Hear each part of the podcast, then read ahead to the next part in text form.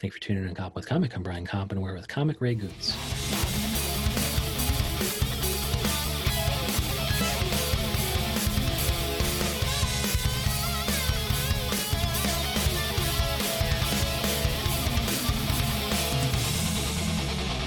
Ray Goots, how the hell are you?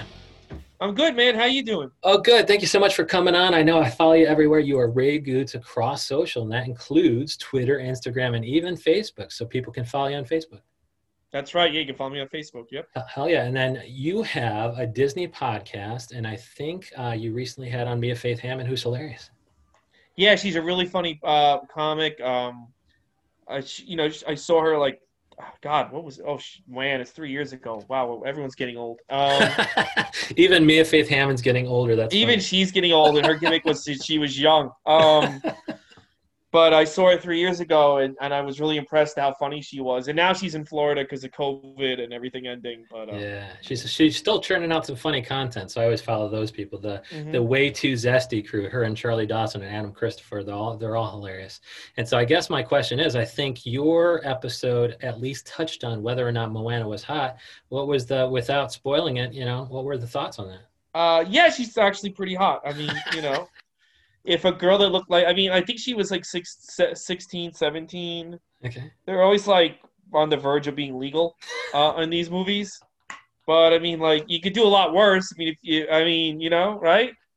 If you and, showed and, up with a girl like Moana, no one's gonna be like, What are you doing? I mean, and it's so funny because yeah like some people would shy away from that because the person you know talking about it even because the character is underage but ray goots and mia faith hammond can make comic, comic gold out of anything well here's the thing it's not it's one thing like okay so it's one thing if i if i cast an uh like a 15 year old girl right in a sketch in a sketch and she yeah. shows up with her belly she shows up like her ass out and everyone's like oh my god you're so hot. But like with an animated film you have a bunch of grown men spending not like minutes but hours upon hours weeks upon weeks making this chick hot. So it's not like it's by accident and nothing is by accident in animation. So when these characters are like oh, I would fuck Moana. That's that's on purpose. They they they could have like let's not make her so fuckable. Yeah. You know, like they, they have meetings. You have to have like a fifty people in on making this chick hot. You know, it's it's. Uh, she's got the yeah the cellulose and the spider veins and the mustache that's growing in. And you're like, no, that was not drawn in there. Yeah, yeah, yeah. So I know. So it's like it's one thing if it was like a real girl, and it's like if a real just decided like a real underage girl dressed sexy, it's like you're weird. But like this is like a bunch of people. This is like a deliberate thing, you know, and it's painstaking. The amount of hours to make this chick hot.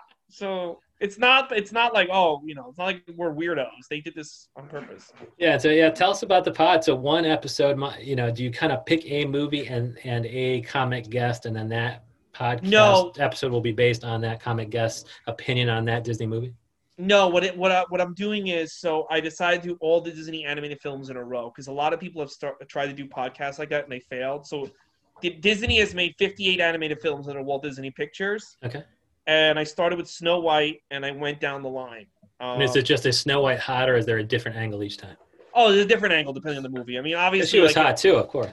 Nah, not really. Uh, I think once Walt Disney died, they started making the chicks hot. I think he like went out of his way to be like, "Hey, let's let's take it down a notch, kids." Uh, then he croaked, and they were like, "Now we're drawing these girls with tits." Um, what you call it? Uh, no, it's a different angle. Obviously, you know, you get a movie like Fox and the Hound. I mean, what are you going to talk? No one's hot in that movie. And so is it just like you guys um, both find a fresh spin? Like you talk about the movie in general, but through the lens of of maybe, comedians. Okay, all right. Yeah, so, comedians. So, so, anything is fair game. So like me and Faith Hammond will have watched Moana before that episode. Yeah, and then we'll talk about it. And then uh, after uh, tomorrow, next week, I'm doing uh, well. I just taped Andrew Chavone. We did uh, Ralph breaks the internet. Yes, I, that's the person I want to talk. I want to hear talking about Ralph breaks the internet. It's Andrew yeah. Chavone. How'd you Andrew know? I, I, you know, I figured that's that's everyone. You know, it's funny because it was started as a nostalgia podcast, but now we're getting to like, you know, 29. Next week is Frozen 2 with uh, Jess Feeney, and it's like, all right, now I don't know who the uh, R-rated Frozen 2 podcast is for in 2020, but yeah, for somebody. And so, like, you're doing the Lord's work in that. I wonder if every single Disney movie is worth that level of uh, in-depth analysis. Are you just such a hardcore fan of all of them, or are some of them you know, the good, hit or miss? You know, I'm glad I did this because, like, if I did like a different series, like if I did, um, a fucking what's a like a James Bond, they're pretty much all the same movie. Yeah. So it's pretty much all the same talking points. Yeah. But the good thing with like the Disney anime, like Cinderella, there's a lot of different talking talking points from Peter Pan, from The Lion King, from fucking um Wreck It Ralph. You know, they're all like they all kind of take place in different parts of the world, deal with different things. So yeah. you talk about the with like a series like Nightmare on Elm Street or James Bond or Terminator, it's the same same shit. So what do you think of the robot? Ah, the robot was cool. All right, but you know, moving on. So. And so, and so for something like um, Peter Pan, what would be some of the angles that you hit it from? Well, we talked about um, how the guy who voiced Peter Pan died mysteriously. He died a drug addict on in like basically Skid Row. Oh my gosh! Over yeah, in the Bowery, and they buried him in Potter's Field. uh, in an unmarked grave, and nobody knew he died until um, months uh, months after he died. And then Disney wouldn't put out he died because they didn't want to hurt the box office. They were doing a re-release of Peter Pan. He was also the kid in Treasure Island. His name name was Bobby Driscoll. Wow, so he stayed young forever. Wasn't that Peter Pan's thing? Yeah, well, yeah, well, he also became a massive drug addict. I think he died at thirty, but I guess that's young. But yeah, that's and, fast dying young, man. I, I think and also, Peter Pan would be proud and also with the the uh, author was a was has been accused of being a pedophile, Lewis Carroll. So we talked about that. You're always taking that, yeah, the adults, the adult adult angles on possibly children's films, children's. Yeah, films. Yeah. So that was fun talking about that guy's death. Me and uh, Rodney Worth talked about Peter, and that was his favorite movie. I I don't really like Peter Pan. I kind of think it's lame. I just. And then, so do you kind of solicit what you know? You're like, okay, comic guest, I want you on my pod. What movie are you interested in? yeah, unless there's a movie that where I really like, I really like this comedian reminds me of this movie. uh, I'll, I'll, you know, I'll ask them for that. Like uh, Shiva Mason reminded me of Bambi because of the relationship that she has with her father okay. and the relationship that Bambi has with his dad. do you remember Bambi? I don't remember. There's a dad in Bambi. There's a, yeah. See that that's how shitty of a dad he was. You don't remember him. Uh, he's That's a Ray Goots angle, man. I love that. He, he's basically like an absentee father, and like when when Bambi's mom dies, he just goes up and goes, "Your mom can't help you anymore." He just walks away. Yeah. It's like, gee, Dad, thanks. That's adult, man. He's preparing Bambi for adulthood, man. Yeah, yeah, yeah. People, it's funny the stuff that people block out and they forget because the dad's a big part of the movie, but nobody remembers that he has a dad. I don't even know if I remember. First of all, I, I have not seen all of these movies, and I probably don't remember a lot from the ones I've seen. Because okay. all that shit was fucking, it was paywalled at some point. They yanked those things out of circulation. Like, like, like I worked in the video section of a music store, and that, that shit got routinely yanked from the shelf. Yeah, and uh, like there's stuff like Oliver and Company came out when I was a kid. I didn't see it until I was in my 30s because they didn't put it out on DVD until 2010. And I'm like, if I'd seen this dumb thing when I was a fucking kid, I would have bought like all the dolls. I would have bought like all the all the coloring books. Like you're losing money not getting this now. Like you know, look how much money they've made off Frozen 2 and you know why? Because the kid has constant access to it. So the kid sees it and then yeah. goes to the store and buys a thousand Frozen Two things. they were and, leaving money on the table. You know? And they really were with Ray Goots because I look at your, uh, you know, you look at yourself on Ray Goots and it's like your timeline is full of Ray Goots just rocking some horror movie paraphernalia, rocking horror yeah. movie T-shirts at every turn. Yeah, yeah, no, yeah. That's my October is like my is like real Christmas to me. This is my big uh, thing. Uh, so yeah, my, my guitarist is super into horror too. Like to me, it's a little bit scary, but like, how can you reconcile your love for Disney and horror films? Like, I would think well, they're, that they're inconsistent. Disney, um, I wasn't as into for a while. My mom, see, my mom would wanted to collect the movies, so I would go buy them, but I wouldn't watch them. But she would watch them. Okay. And then I, and then after she died, I was like, oh, I'm only ten away from having all of them. So I went and got all ten. I said, "Oh, you know what? Let me watch all these in a row because there's so many I haven't seen." And I think I have I had like four copies of The Lion King before I saw it all the way through. Because every time there'd be a new format, my mom would make me go get it. So we got to get on VHS. We got to get it on DVD. We got to get it on Blu-ray. Then I got it on 4K. Laser disc. Gotta have the like, laser gotta get, Gotta get it on beta. I think it actually did come out on beta. I think that was the last beta was Lion King. Um, gotta get an audio audio cassette. and so, I mean, yeah, since you watched them all in order, is there anything to be, because it's not a sequential universe and it's not, no, no, you know, so like, were you able to kind of spot any, you know, improved drawing over time or improved animation? Oh, yeah. Well, I think Little Mermaid is so, I, if they didn't make Little Mermaid, I don't think they would own anything right now. Little, Little Mermaid is such a hard, like, um, is such a hard left turn in terms of animation and storytelling and really? music and for the yeah better. if you For the better, yeah. Like I when I was a kid, I was like, this is for girls, but I didn't realize like I I think that led to so I think that eventually leads to Toy Story. It leads to The Simpsons. It leads to Family. It leads to everything. Like if they didn't make that movie, and I don't know if that company that I think it would just kind of be like Chuck E. Cheese Disney if they didn't make Little Mermaid. It would have never been. It would have been like, hey, when I when we when I was an adult, uh, I watched all these Disney movies, and people be like, well, they're fucking lame, rather than what they are now, which is like they basically have taken over the world. You know? Yeah.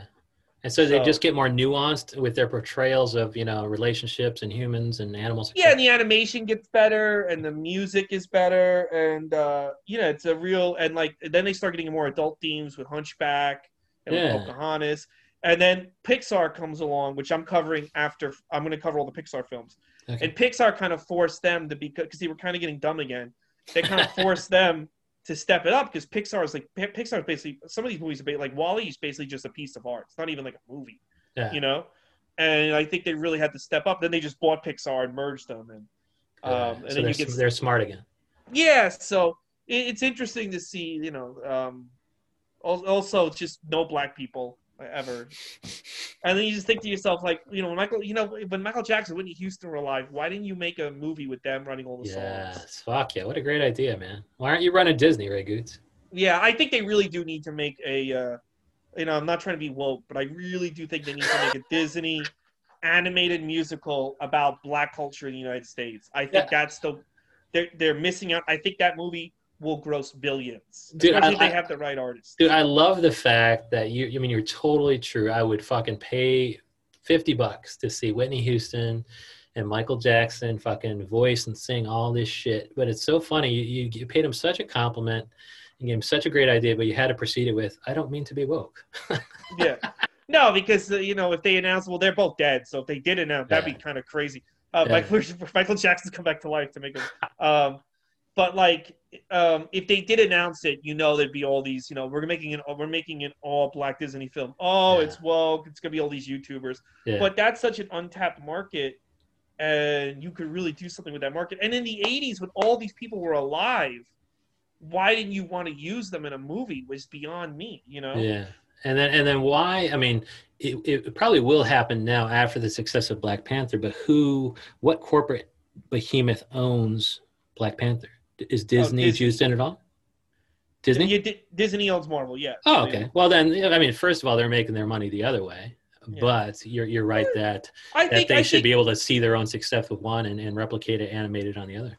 Yeah, no, but I think like it would be a it would mean a lot to like uh, black kids and black oh, yeah. to have a Disney a full like you know like a like an Aladdin, but about Black America. Even if you have it take place in like the fifties or the sixties, you know, maybe you could do like a Motown vibe to the songs. But yeah. I just think it would be really cool. I think people would really enjoy it. And I think it would be the next big uh, thing, like like Little Mermaid and Aladdin were, and even Frozen like ten years ago was. I think that would that's the next thing. I think people would flock to it, especially if you had the right artists. I mean, they're, they're yeah. all dead, but Oh no, you could you could get all these people. Like I was just watching a, a, Prince tribute by fucking Bruno Mars, and he did an okay job, man. Oh, so, I hate I hate Bruno Mars. Yeah, but like it, Prince is amazing. You can't fuck up a Prince. Cover. Oh no, no, yeah, yeah like Prince.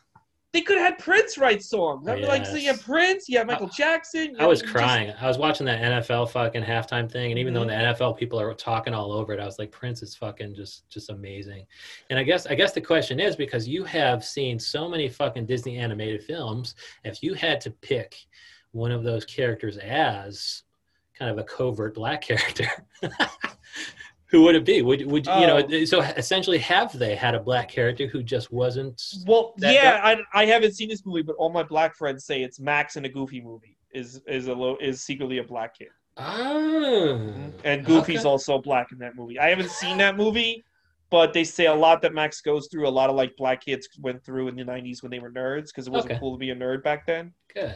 Um, I, I haven't seen it because it's it was made by Disney Toons, not Walt Disney Animation. Eventually, I'll cover it, but after Pixar, I'm going to do Marvel's animated films because they own all those, and then we're going to take and then the live action remakes. I'm going to bring the so I'm going to bring the comedian. So I had like Mike Racine for the animated Mulan. Okay. I'm going to bring him back for the live action Mulan uh, over nice. the summer. That's cool. Yeah. But it's, it's so funny. Yeah, the person who who, who voiced Max in the Goofy movie is James Marsden, and so I guess he's secretly a black dude. I always knew it. He was a black dude. but I love you. Like my black friends all say, because because normally it's a it'd be a dicey proposition for me to even ask for you to mm-hmm. spot a character. So it's good you had a ready answer though. yeah, because a lot of uh, a lot of my black friends want to do Goofy movie, and I'm like, uh, I'm not I'm not doing that yet. I got to do Pixar and all this other stuff. So. So you're gonna get a so you would get a black comic for the Goofy movie or no? Oh yeah, oh, I, I might have a roundtable because so many so many people. Yeah, that, yeah, that's gonna be a while off because I wanna I wanna get to Marvel eventually and stuff. Okay, that's fucking great. Well, I love it. And so, is there any similarities between Disney and horror? Like, I would think that they're just opposites, right? And what do you like about horror? I mean, I well, get fucking, I, I, I get mean, fucking scared, man. I, I like. I, that's the other thing I think Disney should do because uh, their two their two horror films are um, basically like that for some of you, like, uh, Nightmare Before Christmas and Hocus Pocus. Although I just saw Hocus ah. Pocus, what a piece of shit. Um, but yeah, I think I think sometimes like the the villains in Disney movies are kind of like horror characters, like Ursula, Maleficent, yes. the Dragon in Sleeping Beauty. Yeah. Uh, there's the Horn King in Black Cauldron, a movie that no one talks about, okay. which is very much like a horror character. So there is horror. Yeah, you're right. There's horror characters in Disney. What a great point. Yeah. So yeah. like, if they just went a little bit extra, it could be really. But Nightmare Before Christmas is one of the best uh, Halloween slash Christmas movies of all time. It's both. Yeah, wow. it's both. Mm-hmm. And so, that, like, you're watching that every day of October. Uh, you know, I haven't watched it yet. I got. I, I I saw it in the. It's so funny because I I've like I saw that I saw Nightmare Before Christmas in movie in the movie theaters uh, uh, Halloween night 1993 that the Halloween came out, and it was fucking empty. It was me, four of my friends, and probably some pervert, and that was it. And now it's like this massive hit, and everybody loves it. I'm like, where were you guys on Halloween night, 1993? I'm Ray Goots. I was there. I was there Dave. I hate it when I go see a movie uh, day one. Nobody knows about it. Then years later, it's like a, like everyone loves it. I'm like, no, fuck you. That's my movie. Go fuck yourself. And, and I guess I have to know what like is there a type of horror movie that turns you off? So like Cabin in the Woods or Paranormal Activity. I mean, um, they're probably different than the whole Halloween thing that most most true horror heads love well, you know, I don't really like. This kind of became a thing in in the 2000s, where um the like, so all the horror movies like uh Jason would kill everybody, get to the last girl, and then the last girl would outwit him and destroy him, right? And it was like kind of a formula, but it works. You know what I mean?